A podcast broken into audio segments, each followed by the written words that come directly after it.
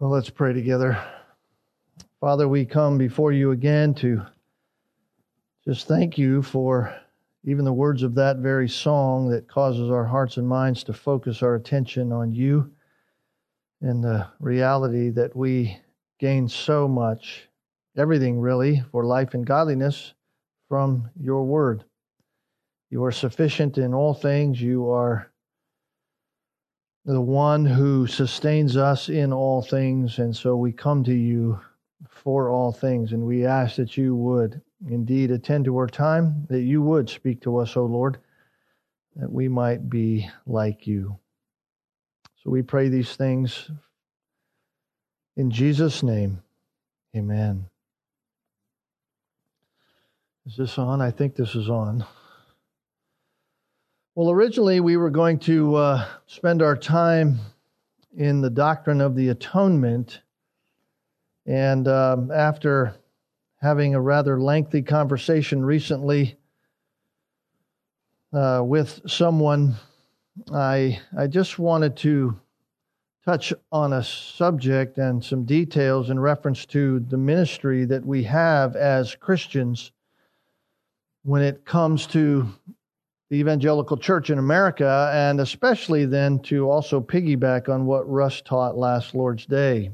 Because as I survey the church in America in my own life and my own ministry, I'm continually shocked, really, at the lengths with which churches will go in order to accommodate the masses of people, the pragmatism that that is so prevalent in so many places really is shocking to me and the way they de they denigrate the word of God, they devalue God by a lack of reverence for the absolute truth that the word of God proclaims is rather sad. There are churches all across America and the world that have literally taken the word of God out of their worship minimized it to such a degree, if it, in fact it is mentioned at all, that it is really out of the worship service, and they have traded it for humanistic philosophies of men.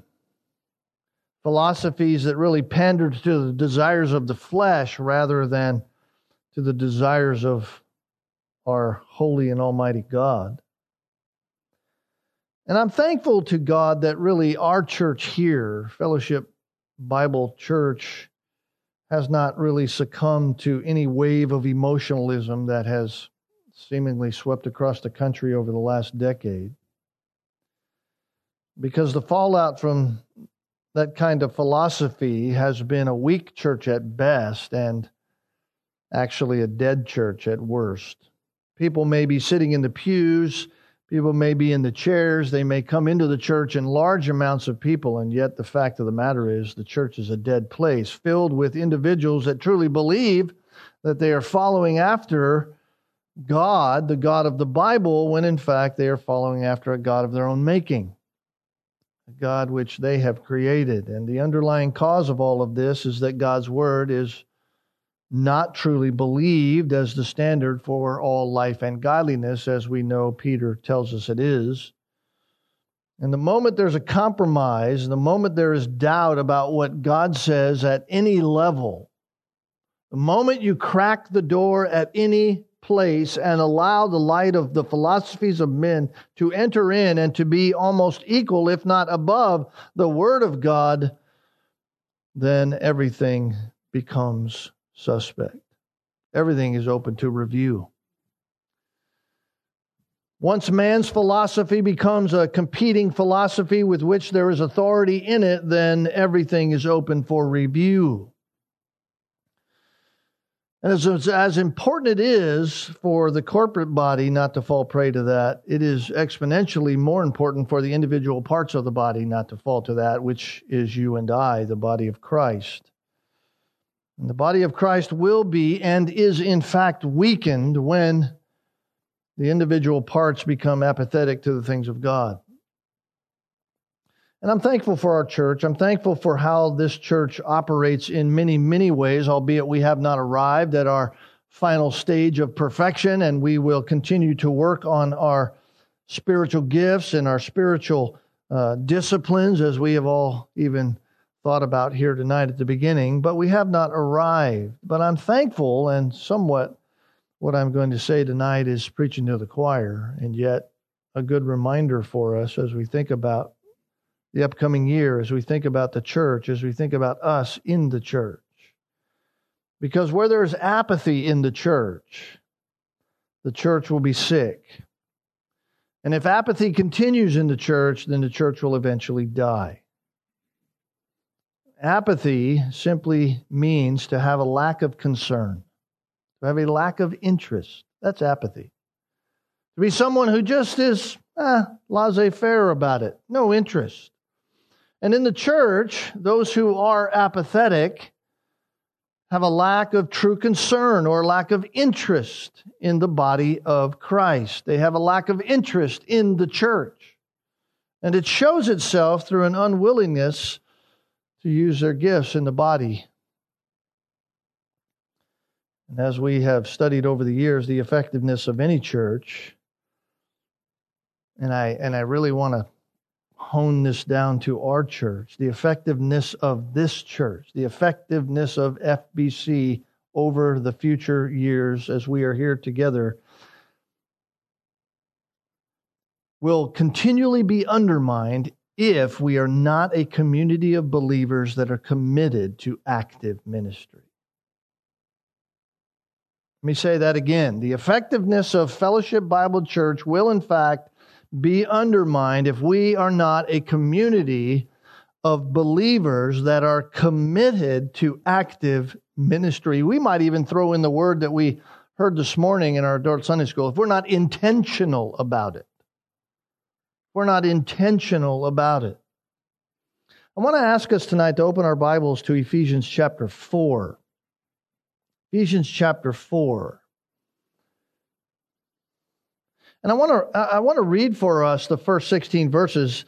We're not going to cover all that, but I think we need to hear it from the apostle Paul just to have it in our minds and refresh ourselves of just the overall flow of this text. Ephesians chapter 4 beginning in verse 1, Paul says, "I therefore, the prisoner of the Lord, entreat you to walk in a manner worthy of the calling with which you have been called." with all humility and gentleness, with patience, showing forbearance to one another in love, being diligent to preserve the unity of the Spirit in the bond of peace. There is one body and one Spirit, just as also you were called in one hope of your calling. One Lord, one faith, one baptism, one God and Father of all, who is over all and through all and in all. But to each one of us, grace was given according to the measure of Christ's gift. Therefore, it says, when he ascended on high, he led captive a host of captives and gave gifts to men. Now, this expression, he ascended, what does it mean except that he also had descended into the lower part of the earth? He who descended is himself also he who ascended far above all the heavens, that he might fill all things. And he gave some as apostles, some as prophets, some as evangelists, and some as pastors and teachers, for the equipping of the saints, for the work of service, to the building up of the body of Christ, until we all attain to the unity of the faith and of the knowledge of the Son of God, to a mature man, to the measure of the stature which belongs to the fullness of Christ. And as a result, we are no longer to be children tossed here and there by waves and carried about by every wind of doctrine, by the trickery of men, by craftiness and deceitful scheming. But speaking the truth in love, we are to grow up in all aspects into Him, who is the head, Christ from whom the whole body, being fitted and held together by that which every joint supplies, according to the proper working of each individual part, causes the growth of the body for the building up of itself in love. Thinking about this passage this last week, it seems rather normal today for people to join clubs and organizations that represent a whole host of causes. Some of us are even part of gymnasiums and things like that. When you join a club, when you join an organization, when you sign on the dotted line, you read through the paperwork, it's normal for us for you to agree to certain regulations within that organization, certain rules. If you don't want to abide by those rules that are set forth by the club or the organization, then you don't become a part of that particular club. On the other hand, if you want to be a vital part of a certain club, then you have to live by the standard that that club sets. If you if you want to be a member in good standing with whatever it is, you have to live by that set of standards. In other words, as a person, you subscribe to the goals and you agree to live by the standard and the rules of that certain organization. Well, we try to bring this across in one sense, looking at Scripture, when we talk about membership in the body, in the church itself, in a local body, and yet membership in the body of Christ carries the same demands, and yet they have a much higher purpose. We are called Christians. And as Christians, we are commanded to follow a certain standard. We're commanded to be a certain way, to follow certain rules that are characteristic of all of those who claim to know Christ. The Apostle Paul clearly delineates that really for us here in the first three chapters of Ephesians. And he says that when we are joined to the family of God, when we are brought in by God's grace through the calling of God, through the blessing of faith that He grants us that we might exercise that faith, believing Jesus Christ, then we receive all of the rights and all of the privileges and all of the honors that are given to heavenly children. Notice how Paul puts this in just the first three chapters. He says, in Christ, being united with Jesus Christ, verse 3, he says, we have every spiritual blessing. So there's the first thing. You are, you are granted every spiritual blessing. Verse 4, in Christ we have election. We've been elected in Christ. Verse 5, we have adoption as sons. Verse 7, we have redemption and forgiveness.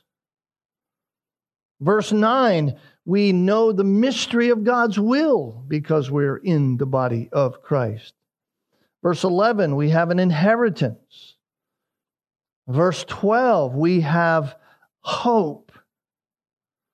Verse 13, we have the seal of the Holy Spirit because we are in Christ verse or chapter 2 and verse 5, he says, We are made alive, spiritually alive. We're no longer dead in our trespasses and sins, as verse 1 says. We are made alive with Christ. Chapter 2, verse 6, we are seated with him in the heavenlies. We are raised up with him, verse 6. Verse 7 of chapter 2, we have been shown God's grace. Verse 13, we have been brought near to God by being in Christ. In Christ Jesus, you who formerly were far off have been brought near by the blood of Christ. Verse 22 of chapter 2 we have the dwelling of indwelling of God. We are being built together into a dwelling of God in the Spirit by being in Christ. Chapter 3, verse 6 we are partakers of promises, partakers of the promise that's in Christ through the gospel. In chapter 3, verse 12, we have boldness and confidence in faith in him. So there's a whole lot of benefits, there's a whole lot of privileges, there's a whole lot of honors that we have by simply being united with Christ. And therefore, it's inconsistent for us to, to belong to the body of Christ or even say we belong to the body of Christ, which in a local sense is the church to have all these rights, to have all these privileges, to have all these honors which come through that relationship with Jesus Christ, it's, it's inconsistent for us to not live according to the goals of the body by conforming ourselves to what God requires for us in the body. It's inconsistent, it's unnatural for us as Christians to be apathetic to the things of God. When a Christian knows truth, it should be the obvious duty to live in light of that relationship, to live out that truth, to do what we must do because we desire to be obedient to the truth. We experientially know the truth, and therefore we obey the truth. That's the idea. By the way, that's why verse 11 in chapter 4, Paul says that God has given as some apostles and some prophets and some evangelists and some as pastors and teachers. Why? Because the, the body of Christ, the local church, needs doctrinal teaching. It needs that. Some churches say, well, I'm not going to do that. I'm not going to teach doctrine because doctrine simply just divides people. It separates people, it creates these factions in the church. Well, well, that goes against God's design because God said right here that He gave these things to teach the people, to equip the people. And so it's the responsibility of the leadership to continually teach the church the truth so that they carry on the work of the ministry. I've said this in our leadership meetings. I've said it once, I've said it a hundred times. This is not a me ministry, this is a we ministry. The ministry doesn't get done here if we don't do the work of the ministry. And so our conduct in the body of Christ is related to our knowledge of and our understanding of the truth in God's Word. It flows out from that. Because we have been raised up with Christ, because we have been given, as Paul says, all the spiritual blessings in the heavenly places, we are therefore then implored commanded, exhorted by the truth to conduct ourselves in a way that reflects a knowledge of that truth. In other words, our Christian life is a reflection of our knowledge and understanding of our position in Christ. It's interesting that we had nothing to do with our position in Christ. In the past, we had nothing to do with getting ourselves in the position with Christ. We have nothing to do with getting ourselves in with Christ. And we will have nothing to do with our position in Christ in the future. It's all of God. Had God not given us the ability to exercise faith, we would have no position in Christ. You and I would just be false professors. Remember one of our favorite verses, Ephesians chapter 2. It's quoted often. For by grace you have been saved through faith, and that not of yourselves. It is the gift of God. A lot of argumentation about that verse as to what is he talking about? Is he talking about salvation? Is he talking about faith? Is he talking about grace? What, what is it? Well, I think the context and I think the grammar clearly shows that it's faith that's the gift. Faith is the gift. So, if we're not going to fall prey to some apathetic bent that we see happening around the globe and in so many churches in America today, if we're going to be a community of believers that is intentionally committed to active ministry, and it's imperative that each of us carry our lives in a manner worthy of the calling with which we have been called, that Paul says here in chapter 4 and verse 1. Why he says, I therefore, the prisoner of the Lord, entreat you. entreat you based upon chapters 1 through 3, based upon what you know, based upon what you are in Christ, based upon what you've been given, based upon this in Christ reality that is yours. Based upon all of that, I entreat you to walk in a manner worthy of that calling. And that's the continual prayer, really, of mine and Russ and other leaders here at the church. That's the continual prayer of our heart, that your hearts would be filled with a desire for active ministry. But we'll never use our giftedness. And as we know, right, verse 7 each one of us grace was given according to the measure of Christ's gift. Therefore, each one of us has a gift. We'll never use our giftedness, which each one of us has been given if we know Jesus Christ. We'll never use that in the body if we are not living our lives in a manner worthy of our calling. So, we want to walk worthy. We want to adorn the truth of God in our lives in an unbelieving world so that they will see the magnificent transforming reality of the miracle of God's grace to change a life from a sinner who is bent on sinning in every way to one who desires to honor and please God. And since a strong church is made up of those who walk worthy of the calling, how do you and I know if our life is reflecting that? How do we know? Well, the Apostle Paul, here in chapter 4, gives us the answer by listing five distinctives that characterize a worthy walk. In verses 2 and 3, they're listed for us. and while there are five listed here, I just want us to focus our attention on the first one it says, like the sequel of last Sunday morning, because it's opposite of what is behind what lies behind the apathy. What lies behind apathy in the church today is opposite what we see the Apostle Paul say here in verse 2. Because Paul says we are to walk in a manner worthy of the calling with which we have been called with all humility. With all humility.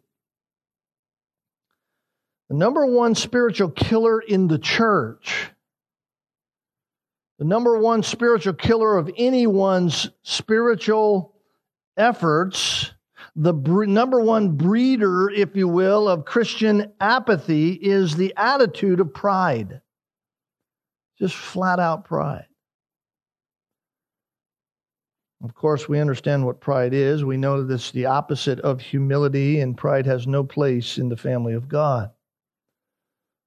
The Bible tells us that pride is not a natural characteristic of those who identify with Christ. It's not who we are. Pride is, in fact, only natural to those who do not know God. Why? Because they're godless. They're godless. They cannot express any kind of God honoring humility. only honoring humility that a godless person can express is the humility that God gives them by granting them grace to repent. Because pride puffs up self, pride promotes self. Pride is all about self. Pride, pride thinks more highly of itself than it ought to think. Pride says that its unbiblical way is the right way what pride says. Go the opposite direction of the Bible, it's the right way. That's pride. That's the voice of pride. We know pride well from reading the scriptures. It was pride that ushered sin into the angelic realm when Lucifer exalted himself. In Isaiah chapter 14, you can read about it. I will, I will, I will, I will, I will. I will be like God. It was pride that then Satan used in the garden to tempt man to rebel against God so that Adam and Eve would exalt themselves. It's the same idea that's behind Christian apathy today. The idea that you can be in a church, be part of a church, be part of that club, and not exercise your giftedness in that church. Apathetic. The Apostle Paul told Timothy in 2 Timothy chapter 3, I read it this morning in our Sunday school class, to expect pride. In the last days, men will be lovers of self. That's pride. That's pride. All of those verses in 2 Timothy chapter 3, beginning in verse 1 all the way through verse 5, acknowledge a love of self. They express a love of self, an arrogance about self. And they describe the way of the world. They describe the way of those who do not know or acknowledge God. But we who are Christians are to be known not by pride, we're to be known by humility. Humility. It's humility which reflects the character of Christ. Russ reminded us of this last Lord's Day when he took us to Philippians chapter 2. Remember what Philippians 2 says, verse 5 through 7? Have this attitude in yourselves, which was also in Christ Jesus who, although he existed in the form of God, did not regard equality with God a thing to be grasped, but he emptied himself, taking the form of a bondservant and being made in the likeness of men. I love those verses. They're, they're verses that I go to in my own mind, in my own heart, my own thought process, and even in my reading time from time to time because they start with that base level of Christian existence. Have this attitude in yourself. It's the exhortation in one sense that we hear the Apostle Paul even saying here to the Ephesian believers with all humility. Have this attitude in yourselves, he said to the Philippian believers. Why? Because this is where true humility begins. It's where it starts. Where all true use of your gifts in the church begins. An attitude of Christ. Over my tenure as a pastor in the ministry, the 20 plus years I've been in the ministry here and other places, I've heard people say to me, the reason that I don't want to be a part of your church or the reason I don't want to continue there is because I don't get to do what I am gifted to do. That's how they express themselves. And what they're saying is, it's all about me. It's all about what I am. Well, Pastor, didn't you say we're supposed to exercise our gifts? Yes, we're to exercise our giftedness. We're to be used in the, in the ministry, yet with all humility. That's where it begins. It begins with humility. Humility begins with the right attitude about yourself. Here's how one author said it. He said, quote, the habitual frame of mind of a child of God is that of one who feels not only that he owes all his natural gifts to God, but that he has been the object of undeserved redeeming love, and who regards himself as being not his own, but God's in Christ. Therefore, he cannot exalt himself, for he knows that he has nothing of himself the humble mind is thus at the root of all the other graces and virtues. Unquote. That author simply is saying is that real service and real ministry in the church begins with true humility. Begins with saying, I'm not worthy. Begins with the attitude of Jesus Christ. And I say true humility when I say that because there is a kind of false humility there is a false humility that sometimes people have. And false humility is just another name for pride.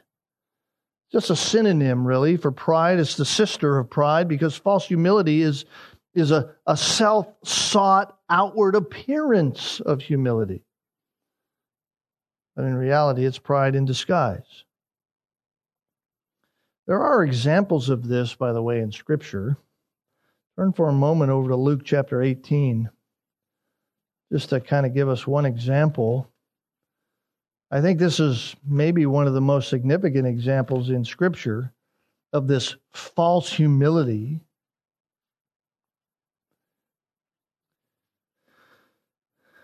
Matthew, or Luke chapter 18, you have beginning in verse 9 this parable of certain ones who, you notice, trusted in themselves that they were righteous and viewed others with contempt.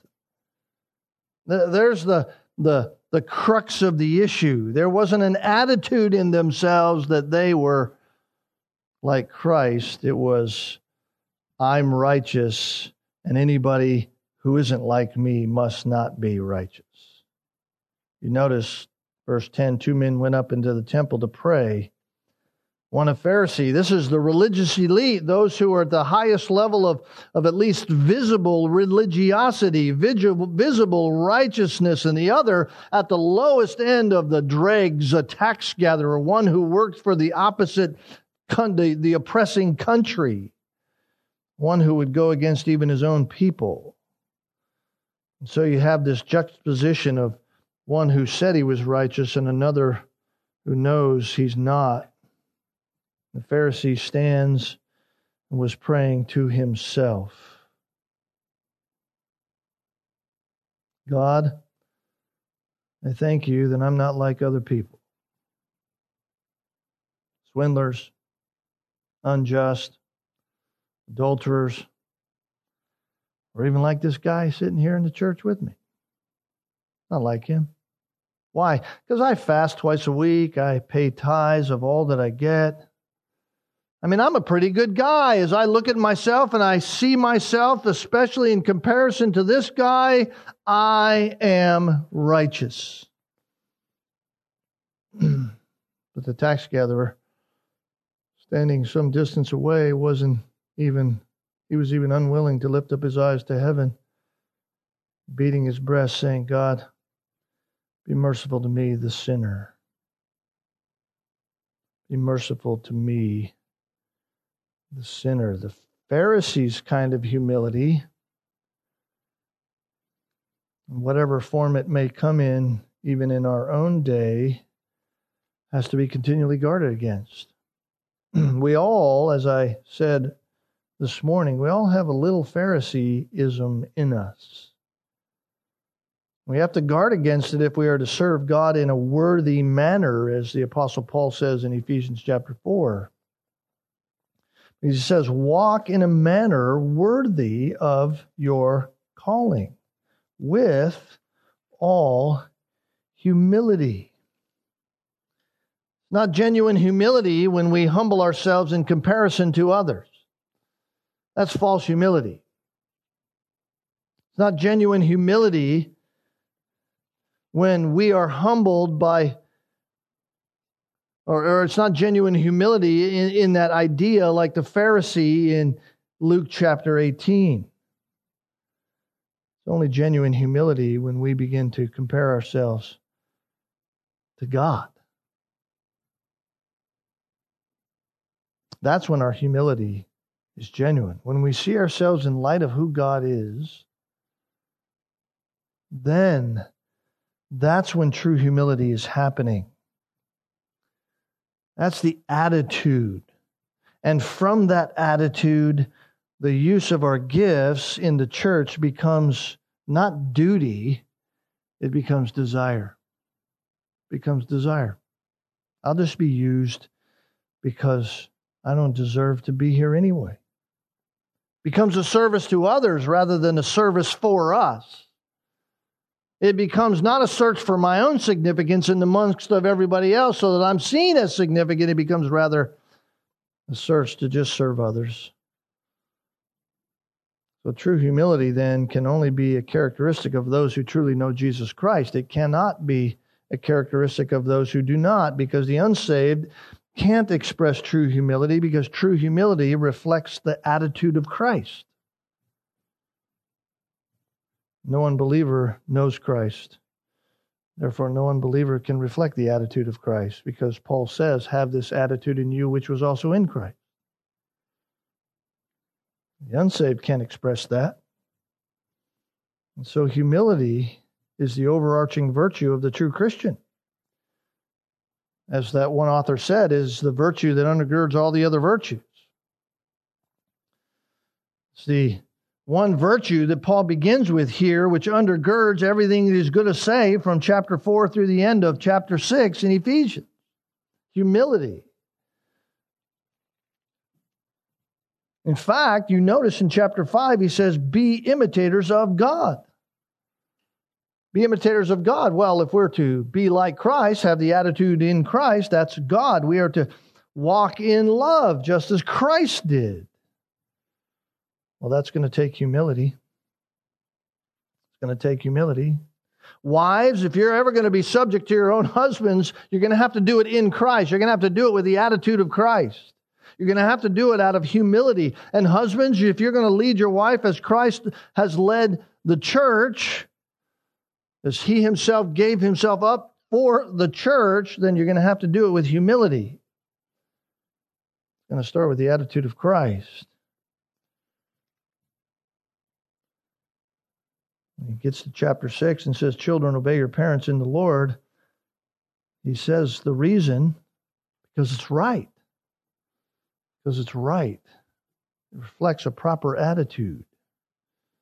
Honor your father and mother. Slaves, be obedient to those who are your master. All of this is undergirded by this reality of humility. Humility is all over the place in the Word of God. Psalm 138, verse 6 says, For though the Lord is exalted, yet he regards the lowly, the humble. Though God is in the highest place, the exalted place, he regards those who are humble, but the haughty or the proud he knows from afar, it says. Proverbs 3 verse 33 and 34 the curse of the lord is on the house of the wicked but he blesses the dwelling of the righteous. Though he scoffs at the scoffers yet he gives grace to the humble. Proverbs 16 19 it's better to be of a humble spirit with the humble than to divide the spoil with the proud. We all know james chapter 1 Verse 19 to 22 This you know, my beloved brethren, but let everyone be quick to hear, slow to speak, slow to anger, because the anger of man does not achieve the righteousness of God. Therefore, putting aside all filthiness and all that remains of wickedness, in humility receive the word implanted, which is able to save your souls. Prove yourselves doers of the word, not merely hearers who delude themselves. Well, it's clear just from that little short survey of a few scriptures that the Lord is opposed to the proud, but he loves those who are humble. Beloved, I, I don't know your heart. I cannot see your heart. You cannot see my heart. You do not know my heart. But I know this humility is a fruit born by the Spirit living in you. Humility grows in the fertile ground of a spirit led life, and God knows your heart. And all of us have to ultimately answer to Him. And so it's pride that's the silent killer that keeps the body of Christ from becoming healthy. Pride. Simply pride. When people just arbitrarily up and depart from this place with no biblical understanding and no biblical reason, as we've seen in the past, and even as we've seen in this last year, sadly to us, it has nothing to do except with pride. It's just pride. Ephesians chapter 4, verse 16 says, Every joint supplies. Every joint supplies. Every one of us is to be supplying its part to the growth of the body.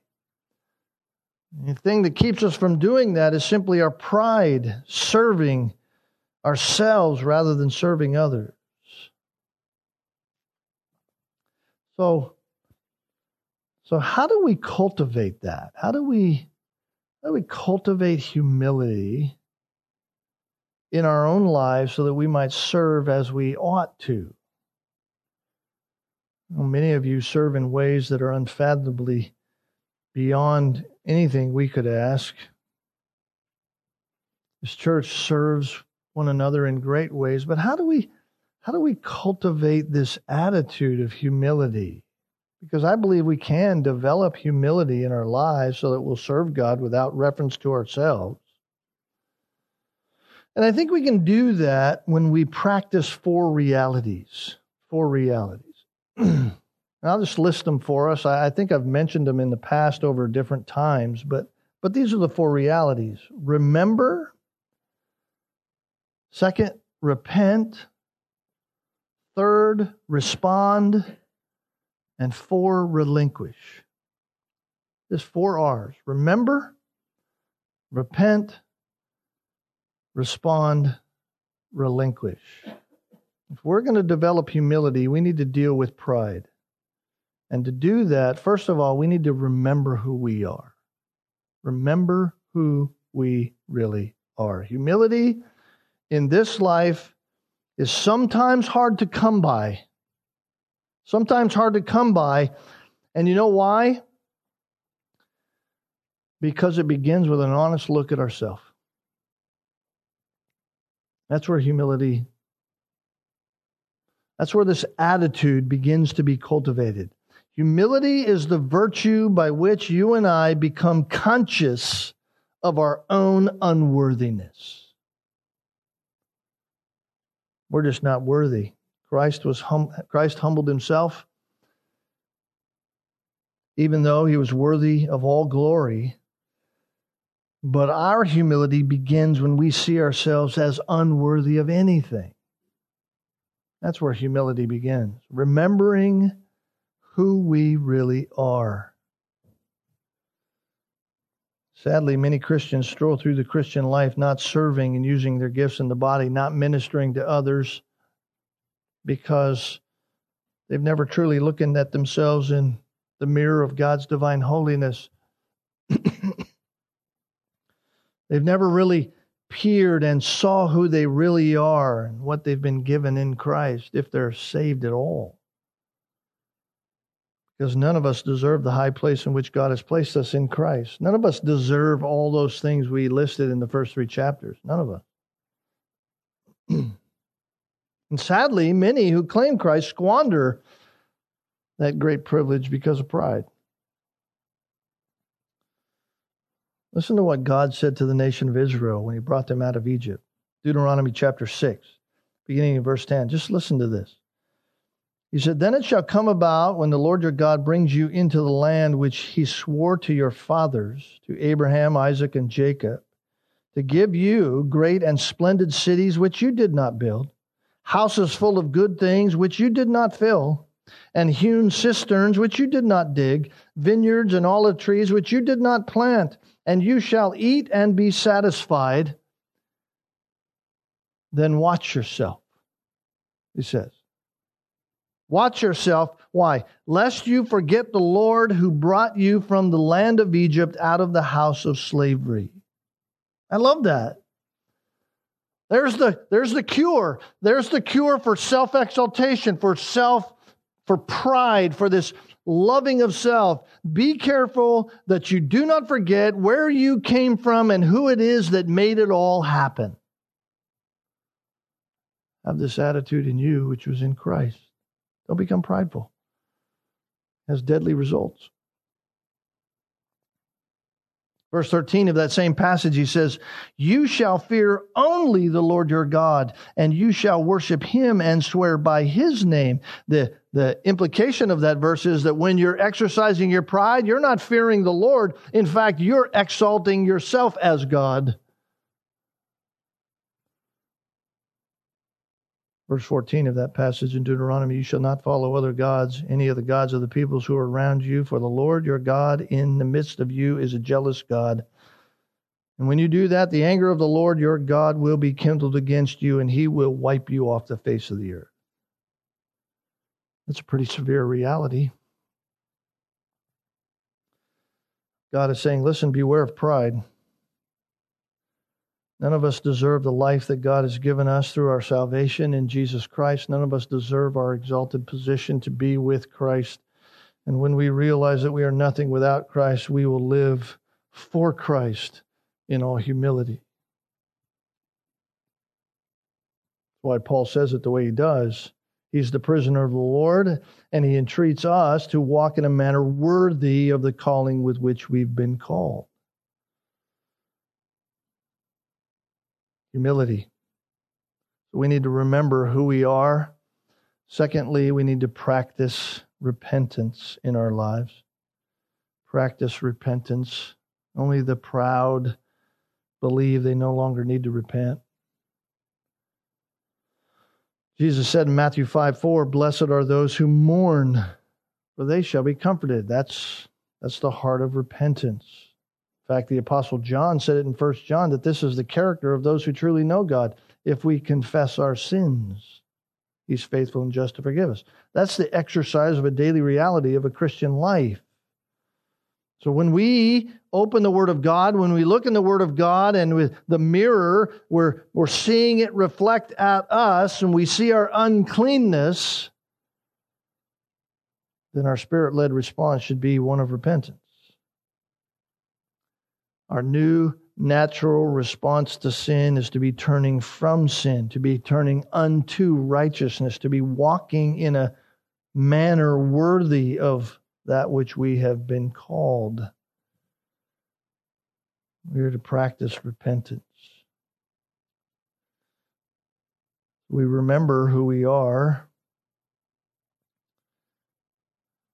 We respond in repentance, or we, uh, sorry, I'll get it for us.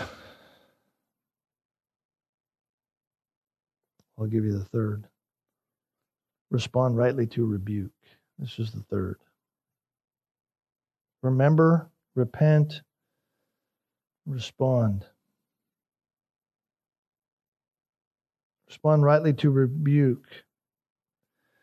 You know what the common response is when someone comes and challenges us oftentimes? Here's the common response No, I didn't. That's usually our response, isn't it? Someone comes and says something, it really doesn't matter what it is, it doesn't matter how mundane it is. There's a challenge to you, and so you say, No, I didn't do that. In other words, the problem isn't me, the problem's in you. The problem's your understanding or your view or whatever it is of how this thing has come about. That's the common response. That ought not be our response. We're commanded in Scripture to go to one another. Galatians 6 1, even if a man is caught in any trespass, you who are spiritual, restore such a one in a spirit of gentleness. That's the second quality here that Paul lists humility and gentleness. There's this spirit of humility, this gentleness, each one looking to yourself, because you know you too can be tempted.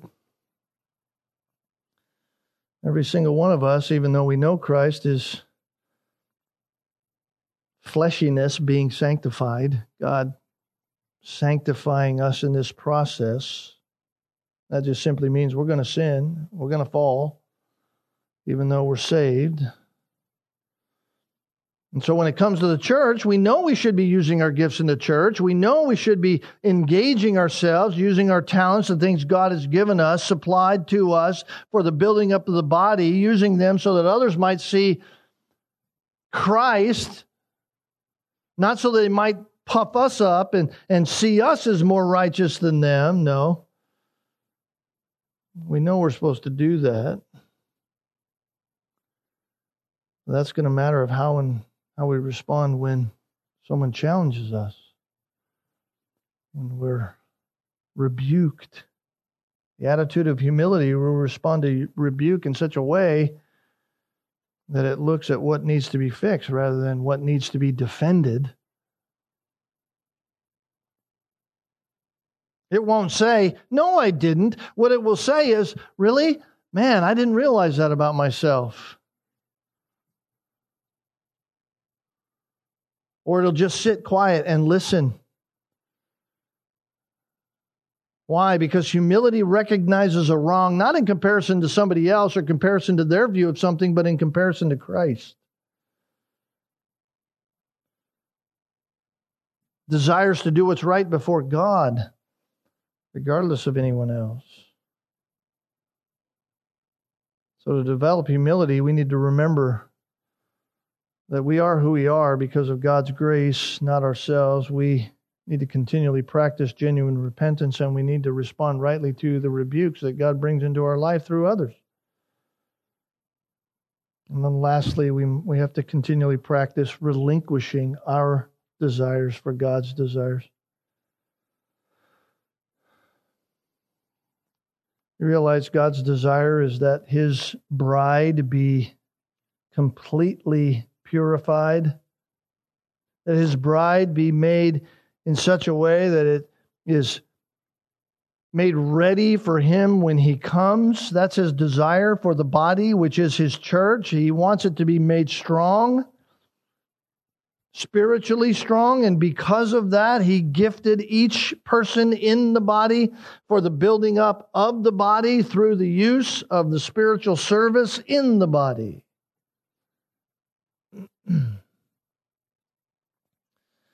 That's why even those who are given as prophets and evangelists and pastors and teachers are there for the equipping of the saints for the work of the service.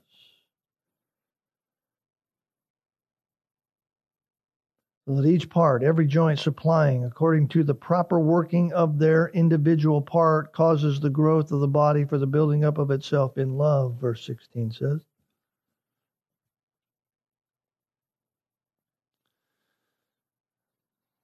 James chapter 4, verse 1 and 2 says, What causes fights and quarrels among you? Don't they come from your desires that battle within you? Want something, you don't get it, so you covet, kill, can't have what you want, you quarrel and fight. The sad part is not only do we do that with other people, we do that with God. We do that with God. We quarrel with God. Our desires become more precious to us than what God desires. And so we battle with God. You know why? You know why we battle with God? Pride. Pride unwillingness to relinquish our desire for God's desire. He desires building others up. He desires building the church. And we say, yeah, but my time's more important to me. I don't want to do that. My, my ability to not be embarrassed because I think if I do that, I might be embarrassed. I don't want to do that. That's more important to me than your desire to build others up, God. we argue with God, we don't relinquish. But He desires to build up the body. And when we don't use our gifts, we just tear others apart.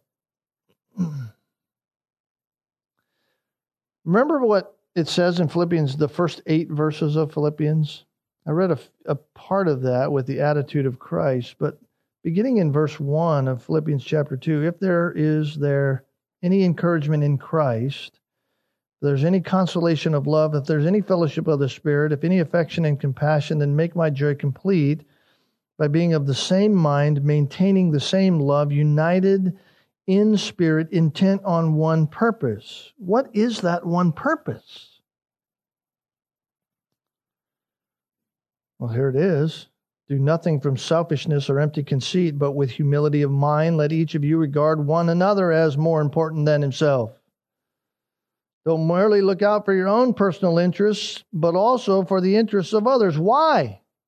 Why do I do that? Because that's the attitude of Christ.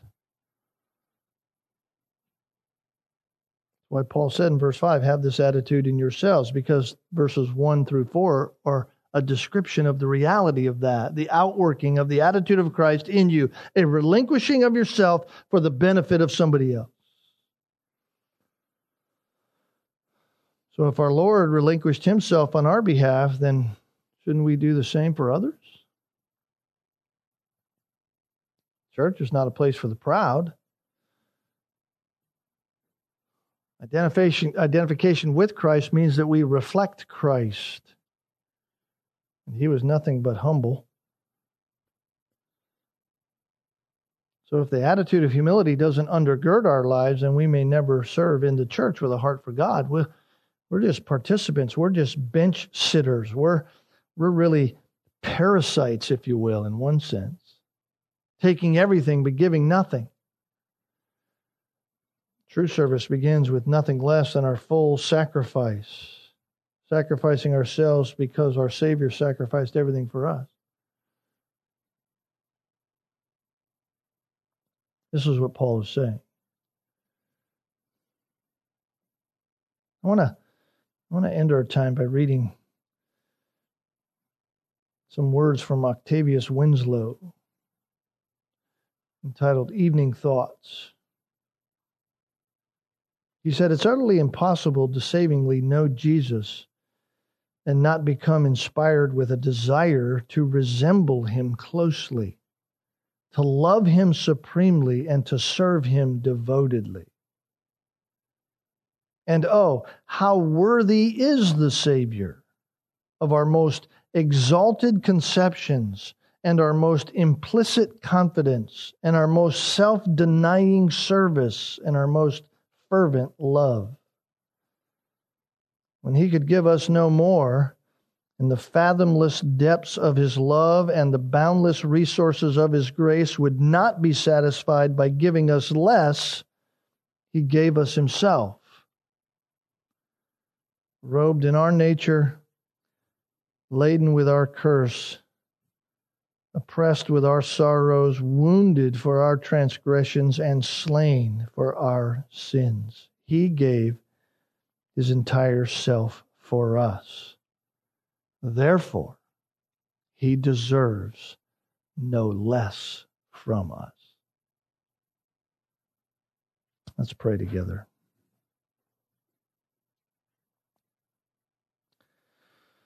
Father, we are grateful, challenged, encouraged,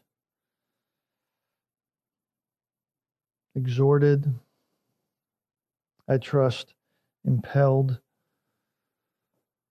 to do what you have asked us to do.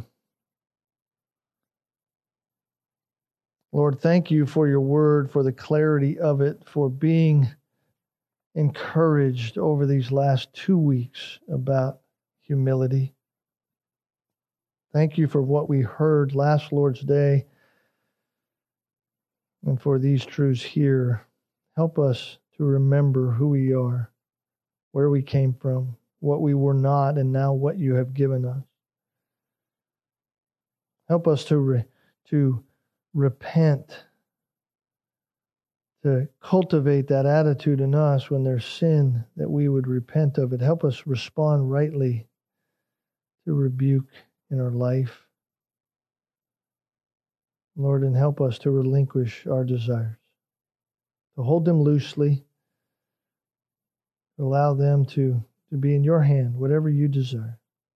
If you would have us serve in a certain way, then certainly gift us in those ways, allow us to be used in those ways for your glory, not for our significance.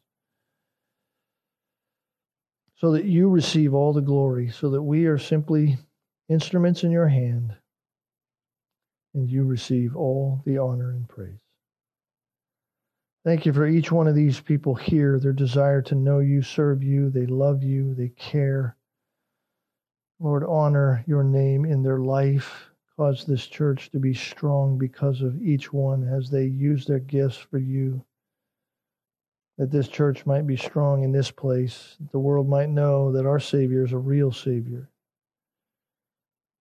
That you are a living and true God. We'll praise you today. And if there are tomorrows, we'll praise you in all of our tomorrows until the end of eternity. In Jesus' name we pray. Amen.